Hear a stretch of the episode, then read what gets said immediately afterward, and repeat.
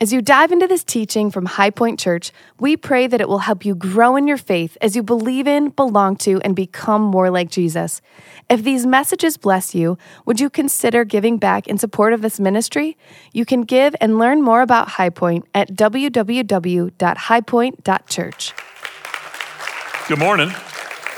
Good to see you this morning. Ed Stetzer here, teaching pastor. And uh, this morning, my hatred of coffee became a problem for me. Some of you love coffee. I don't understand that. Uh, I hate coffee. Uh, my mother, when I was a kid, my mother gave me a cup of coffee. She said, "You know, drink this." I said, "That's really gross." She said, "We have to get used to it." And I just determined, why would I want to get used to something? If I don't like it, I don't like it. So I hate coffee. So this morning, I. Uh, was reviewing, thank you. I got one person with me, it appears like. Not my wife, by the way. She loves coffee. Um, so, so this morning I was waking up and reviewing my notes for today and I took out my computer, my laptop. I just got my laptop. I ordered it in January, but due to supply chain issues, it just showed up. Uh, I got it Friday. So, and I hate that. I hate supply chain issues. I hate them. And so, so this morning I was having my cold ice filled diet coke uh, from a cup a new cup that my i usually have my i have this specific blue cup but they were dirty and i hate that so i got my, uh, my daughter has this cup that's like slippery, so I take my, my Diet Coke, which I love, it's breakfast of champions, and I, uh, so I'm having it from a slippery cup that I hate, and I spill the entire Diet Coke on the keyboard of my brand new computer that I got Friday. Yeah, so today's going great. I hate that. Um, so, um, so that was my morning. And uh, so thankfully, I had already emailed my notes to my iPad and I can use them here. But it was such a perfect day because we're talking about what God hates, and I think God hates coffee. Um, Actually, no, that's not true. That's not true. But, but you know, we, we hear the word hate. Hate can be a jarring word. I used the word hate like eight times just then. And there's some kids here. And when I, when our kids were little, we didn't let them say the word hate. We didn't let them say the word stupid. We didn't say, some of you are looking at your kids right now saying that you're hearing the pastor say all these things, and I apologize for that.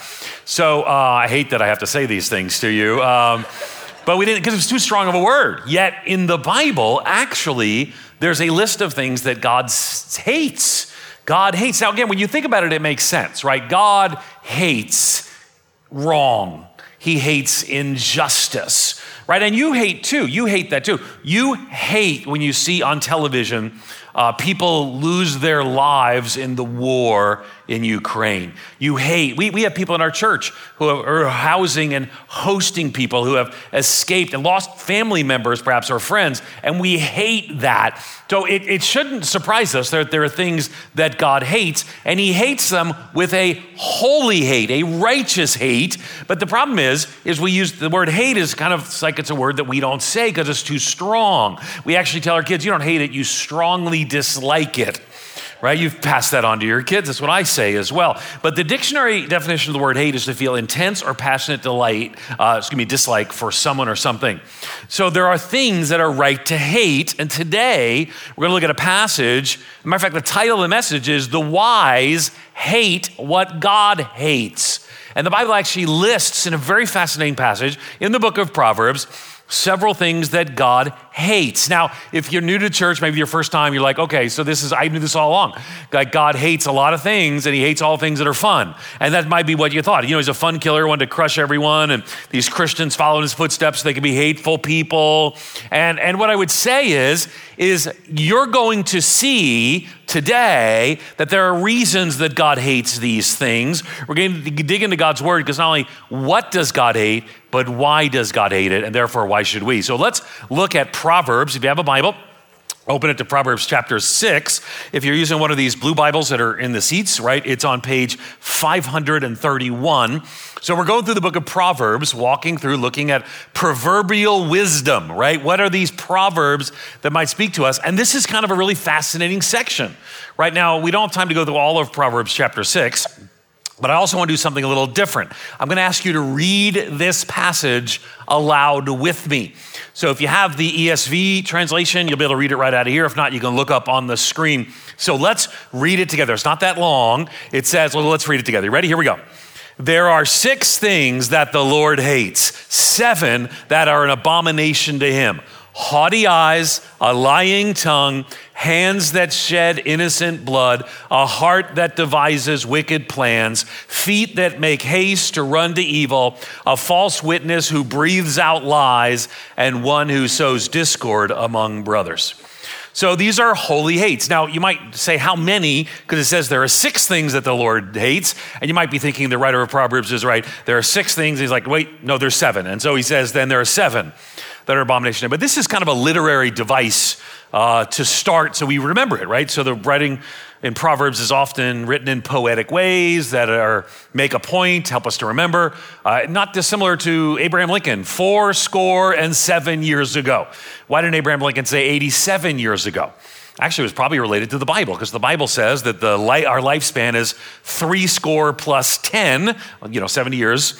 And so so when Abraham Lincoln says the country is 87 years old, he's trying to emphasize it's lived more than one person, so four score and seven years ago. So you remember that, right? If you went to high school here in the States, you remember. You probably, uh, somebody memorized or did a speech on the Gettysburg Address. So here is a literary device the writer of Proverbs wants you to not miss. There are seven things the Lord hates six things, excuse me, and seven that are an abomination to him. So we're going to go through these seven holy hates.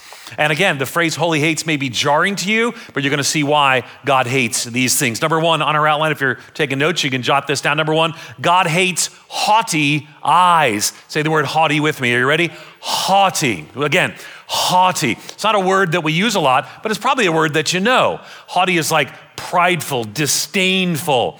In the Hebrew, it means to lift up and look down from, right? So there's a sense that haughtiness or haughty people or haughty eyes. And one of the things you're going to see, it's really fascinating, is the Proverbs ties these to physical uh, parts of us or physical activities.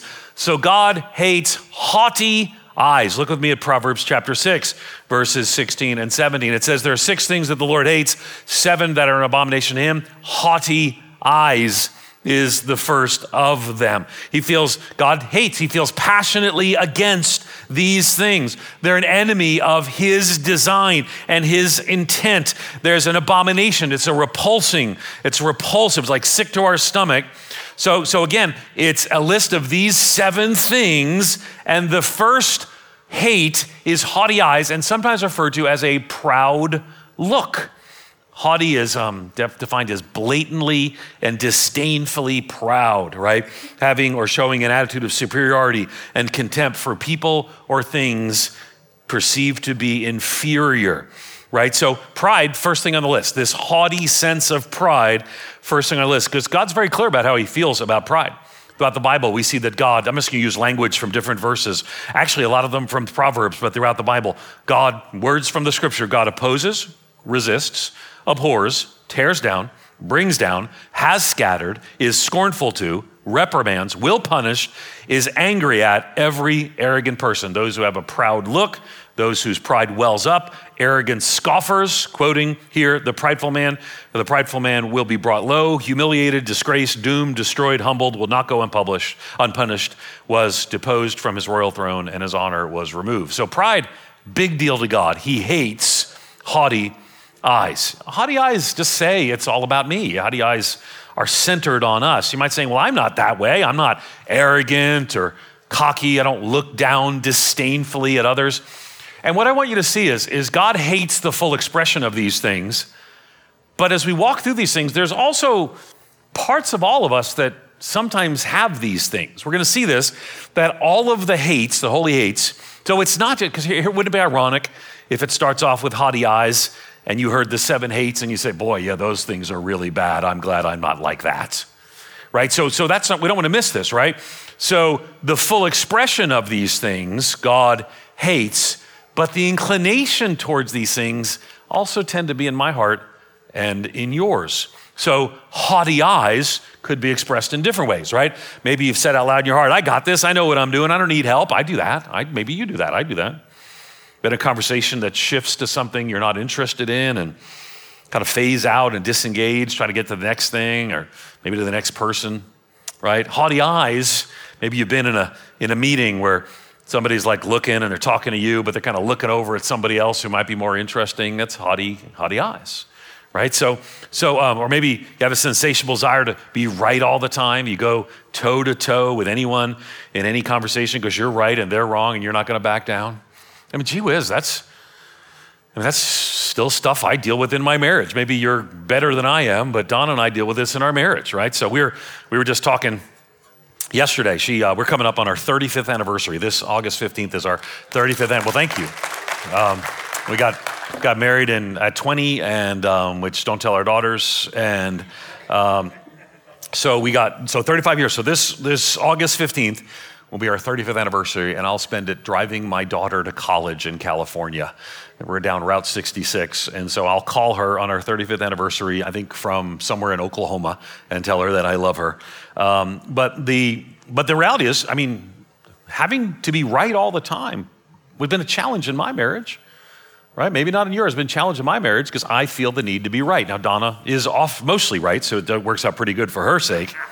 Um, but these things are all part of these haughty eyes. So there's the worst expression of it God hates, and then there's the everyday expression of it to which we're inclined. Do you see the distinction I'm making? There's the worst expression of it that God hates, then there's the everyday expression of it to which I'm inclined, right? Or maybe I'm asked to do something that maybe I shouldn't be doing that. Maybe I, I have a phrase that I teach my leaders. I, I'm a dean at Wheaton College, and I teach my leaders that leaders pick up the trash.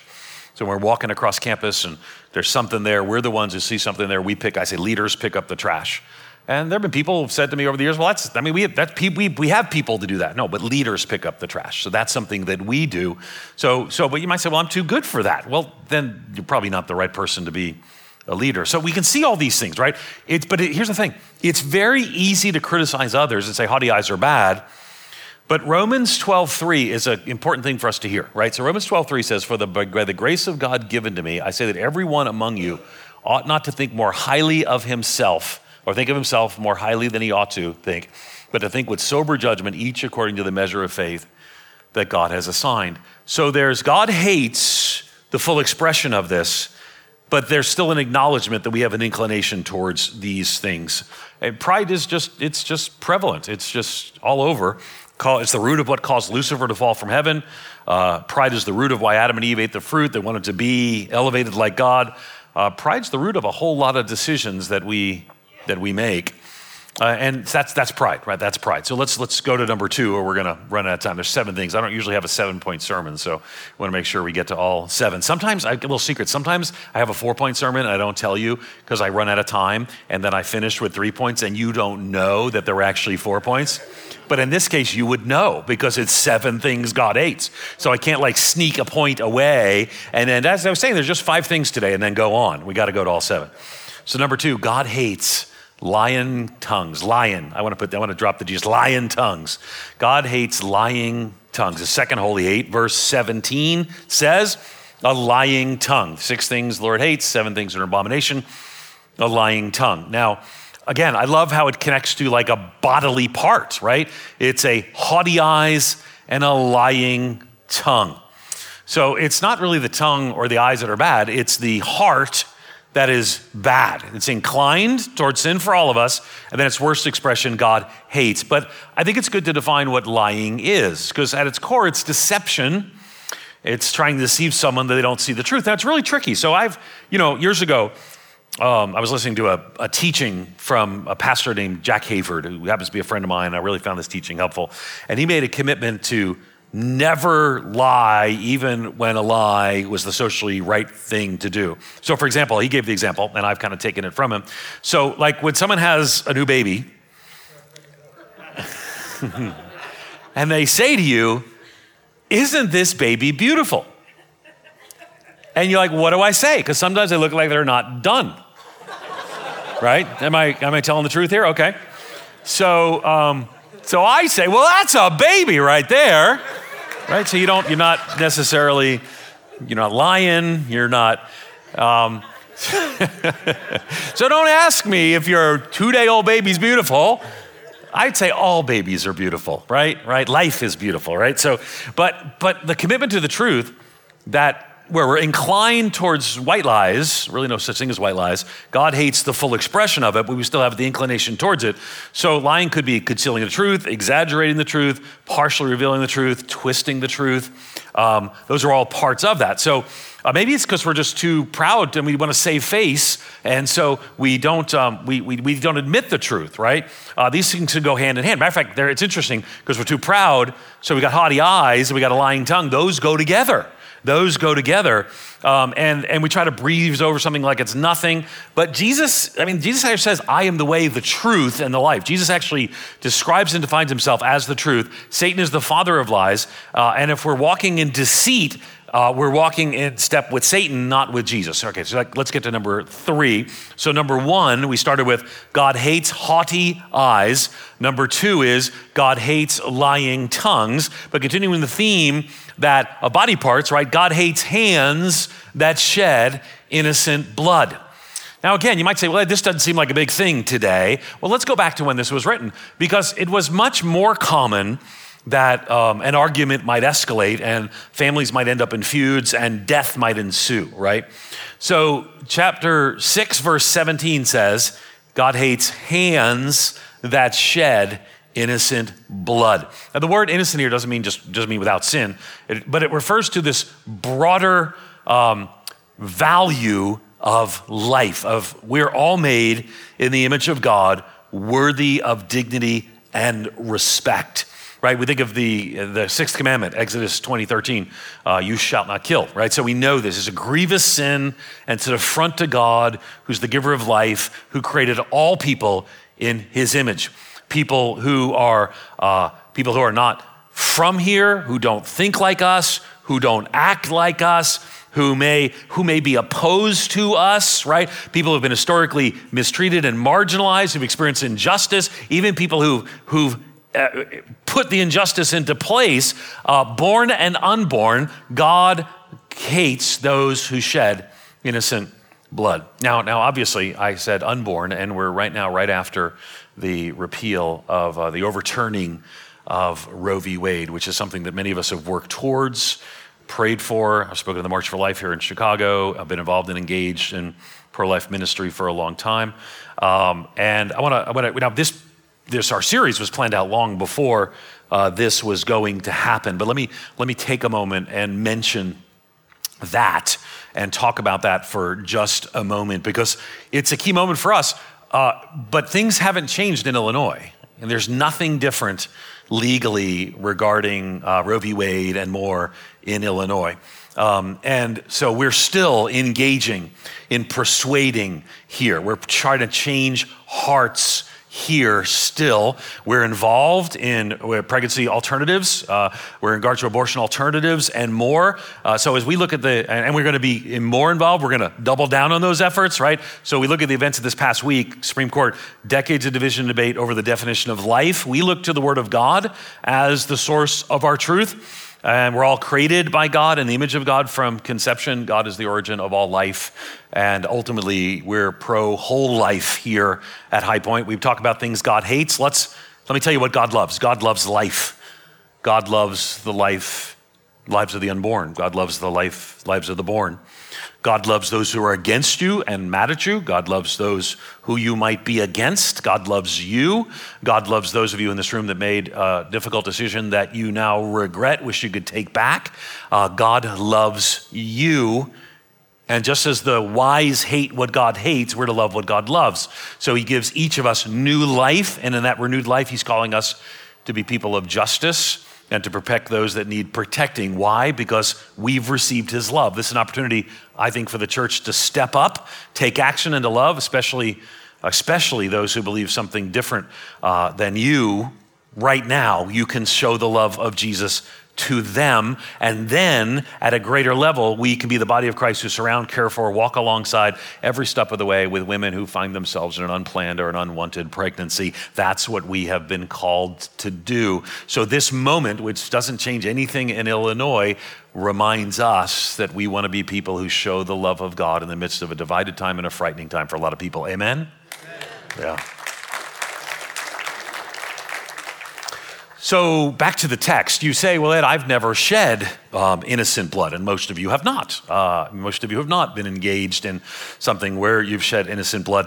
Um, so, and, and most of them were not, which is what's fascinating. So, why does God say this? Well, remember, God hates the full expression of these things. And the full expression of hate is ultimately leading unjust and unright hate to the taking of shedding of innocent life. But Jesus actually reminds us of our inclination. Remember, God hates the full expression, but we still have the inclination. Look with me at Matthew chapter 5, verses 21 and 22. It says this You have heard what it was said of old. This is Jesus speaking. He says, You shall not murder. Whoever murders will be liable to judgment. But I say to you, Jesus is giving a higher standard, that everyone who's angry with his brother will be liable to judgment. So God hates the full expression of these things, including hands that shed innocent blood. But we all have an inclination towards the kind of anger that's murder in our hearts.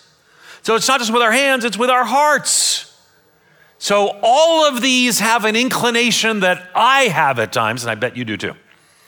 So here this warning anger, jealousy, envy, hatred for others are not just innocent feelings, things we need to take seriously and not they're things we need to take seriously and not mess around with. Unchecked anger, jealousy, and envy is actually often the precursor to shedding innocent blood. Not that your anger is going to lead to that, but Cain was in the Bible, Cain was angry with Abel before he murdered him. Joseph's brothers were jealous of him before they plotted against him. So violence can lead to violence in our hands. Violence in our heart can lead to violence with our hands. Even if it doesn't, Jesus is saying it's a hard issue. The inclination still matters. God hates the full expression, but the inclination in our heart still has to be addressed with. So hang, uh, harboring anger and jealousy in our hearts towards someone, see those feelings and thoughts you think nobody else does, God does. Renewing our minds and cleansing ourselves of those regularly really matters. Actually, as a matter of fact, Pastor Craig in a few minutes is going to lead us in the Lord's Supper. So, the Lord's Supper is designed as a time, literally, it's written to examine yourself in 1 Corinthians. So, Jesus calls us to partake in the Lord's Supper.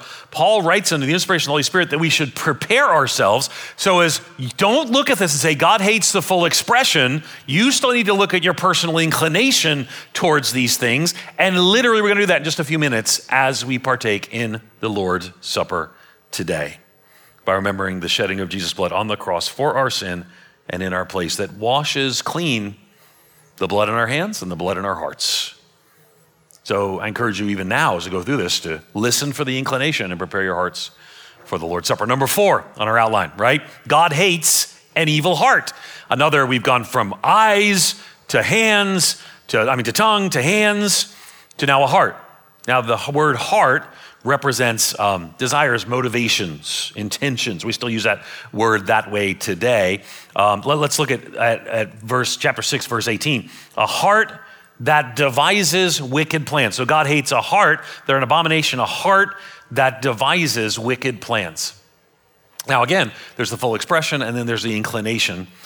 Um, and I want to talk about the full expression for just a minute. I was watching the news just recently, a lot of generals on talking about war and soldiers and all those so things. I'm so, you know, we just passed Memorial Day, thankful for those who laid them our, their lives. They gave the ultimate sacrifice for the freedom that we get to enjoy.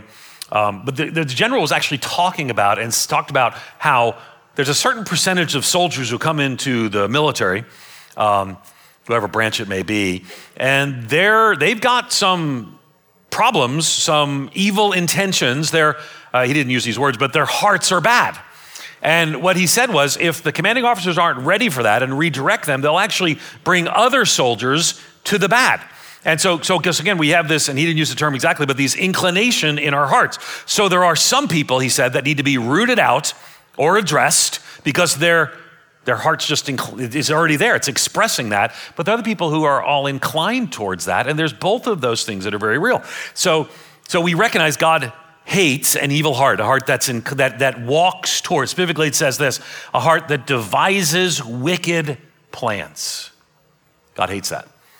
Let's talk about the inclination though, because your heart is not, well, the advice that the world gives goes like this follow your heart, trust your heart, listen to your heart. The heart wants what the heart wants. My heart was in the right place, etc. Um, and I want to say to you, that actually is built on a faulty premise and assumption. Jeremiah 17 9 is a better assumption to build this upon. It says this it says, The heart is deceitful above all things and desperately sick. Who can understand it? Because remember, God hates the full expressions of these things, but we all have an inclination towards these things.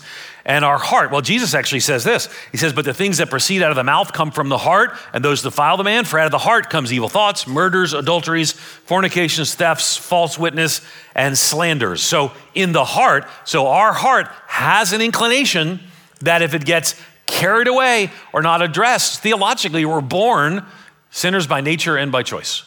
We're sinners by nature and by choice, born with that inclination towards sin. You know that, right? You didn't have to teach your kids, if you have children, you didn't have to teach your kids to do wrong. You had to teach them to do right.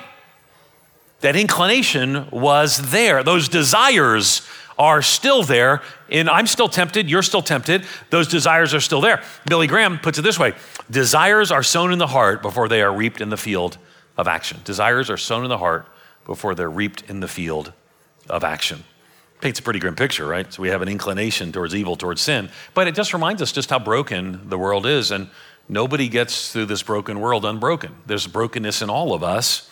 So evil is something we have to root out to renew our hearts, right? And call out on the world. Right? As evil and wickedness is rampant, our enemy is real. Evil heart conspires, schemes, plots against other people or groups of people for personal gain or for evil purposes. So God's hate is aimed at a heart that's given over to evil and wickedness that seeks to plot against what is good, but we still have this inclination in our own heart. Let me give you a few indicators. You know, we have a team, our campus pastors work together, and we have a team and talk some about the inclination, indicators of an evil heart, right? So here's some examples. Evil hearts, um, evil hearts create confusion and contention. Um, evil hearts fool others with flattering language and empty words.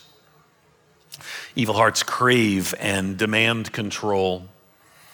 Evil hearts play on the sympathies of good willed people.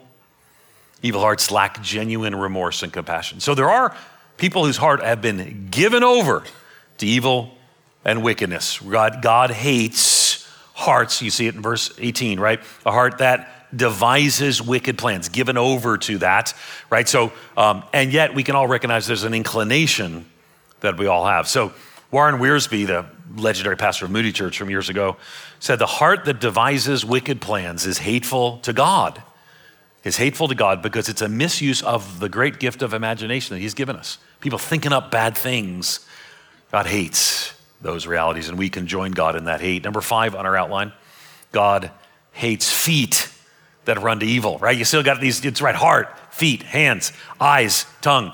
God hates feet that run to evil. Look with me at verse 18, the second part. Feet that make haste to run to evil. They're something God hates, it's an abomination to him. Now, I got to tell you, um, there are feet that God hates, the full expression that runs towards evil, intentions, motives, desires that run towards evil. But I got to tell you, my feet take me towards bad things.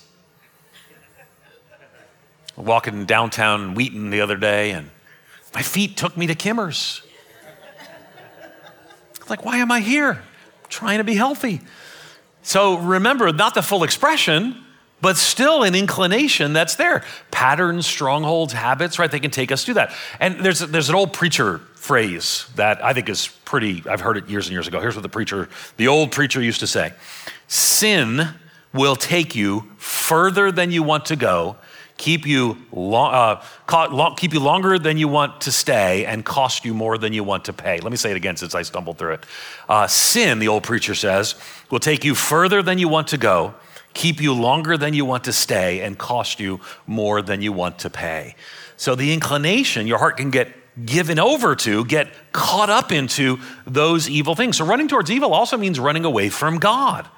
He knows what's best, what's helpful, what brings joy, purpose, blessing into our lives. So uh, the consequences can be feeling distant from God. We need to move on. Number six, God hates false witness. Verse 19 says this uh, a false witness who breathes, now it's lungs, doesn't say lungs, right? But it says breathes, who breathes out lies. Didn't we already talk about a lying tongue? We did, but a false witness is somebody who's bearing false witness, who's telling false information, maybe to undermine others. You say, Ed, I would never do that. Actually, I think you probably have done that in the last few weeks. It's just easy to do it for all of us. You hear Jan from accounting is getting a promotion, but you know, she's, she's the worst. Nobody likes her, not even good at her job. You heard that our neighbor's this way or that way. I can't believe that guy in leadership is in leadership. He doesn't even know what he's doing. How is anyone supposed to follow him? We're bearing false witness to undermine, to slip in these destructive conversations, and it's as easy, easy as breathing. A false witness who breathes out lies. It's as easy as breathing. Number seven, and finally, God hates divisiveness. Now, when I say something like that, some of you think, well, somebody, what if I got to tell the truth and people don't want to hear it? And let me just tell you something every passage and every sermon on every passage doesn't address every aspect of those realities. I want you not to miss that, right? So when I get up and I say, let's talk about what the Bible says about this, there are other things that the Bible says about these things, right? So, so don't hear that every aspect or every possibility is covered when we might disagree. But here's what verse 19 says And one who sows discord, God hates an abomination, one who sows discord among brothers. There's a time and a place to disagree. But some people sow discord and they work at it. And sowing, just like breathing is a physical action of the lung, sowing is a physical action to plant seeds. Um, it's something seems to have happened during the pandemic. Um, my wife has turned into the plant lady. She wasn't into plants beforehand, now she's into plants. And I've been told, some of you looked at one another, I've been told this has happened to a lot of people. Because like nurseries are all like they were they were just ramped up. People got pets and plants in the last two years. So Donna is going around taking care of the plants in our house in the morning, and it takes activity and takes intentionality. And when you plant things, it does. And if you're going to plant and sow discord, it takes intentionality. And it's the complete opposite of what God's intent and design is. Here's the deal. At, you know what's at High Point, Naperville? I know everybody loves each other. There's never any conflict. Okay, that's just not true. I mean, when you got people, you got conflict. And some people sow discord to make it worse, and some people work towards unity. Look at Psalm 133, verse 1, which is the exact opposite of Proverbs 6:19. Behold how good and pleasant it is when brothers, and we'd say brothers and sisters, when brothers and sisters dwell in unity. The heart of God is that you and I would dwell with him and with each other in unity. That's what the world looked like before sin entered. God dwelled with his people, walked with them, talked with them. Adam and Eve were one together, and an instant division entered, severing the relationship with God and with one another. Okay, so seven things. Why does God hate these things? Well, it, it, actually gives us a little bit of the idea just in the verses before. If you have your Bible open and hopefully following through with me, you can actually look the words ahead in verse 12. I'm not going to read it for the sake of time, but why do I hate these things? Actually, verses 12 through 15, it's a mirror of the verses, and it actually communicates about the worthless person. Wow, that's strong language. God hates these things. Before that, it's a worthless person. Worthless person has crooked speech, devises evil, continually sowing discord. But notice what happens until verse 15, which is right before explaining that God hates these things. Verse 15 says this calamity will come upon him suddenly. So that 12, 13, 14, talking about these very things that are reflected, mirrored. In our passage that begins at verse 16, calamity will come upon him suddenly in a moment. He'll be broken beyond healing. The reason God hates these things is he knows where the path leads. You don't want to go down that path. God hates these things in part because he loves you and he loves us. It leads you to be, you and I to be broken beyond healing. They draw us in, take us further we want to go, keep us longer we want to stay, cost us more than we want to pay. God hates these things because he knows you will only be at peace, you will only find joy, fulfillment, satisfaction, contentment, and have life abundantly when you turn to him. Amen. Sin destroys, divides, diminishes, disconnects us from God and he hates these things because they draw us away from him. But here's the miracle Ephesians 2 says that Jesus came to reconcile us both to God and to one another. So Jesus comes as the antidote. He comes to address those things. He stepped out of heaven, went to the cross to pay the price for the very things he hates so that you and I wouldn't be broken beyond healing. Maybe some of these things you have done. Maybe some of the things express the current moment in your heart. But certainly for all of us, there's the inclination there. But Jesus has come to change us, to forgive us, and to set us free, and to put us on a new and different path.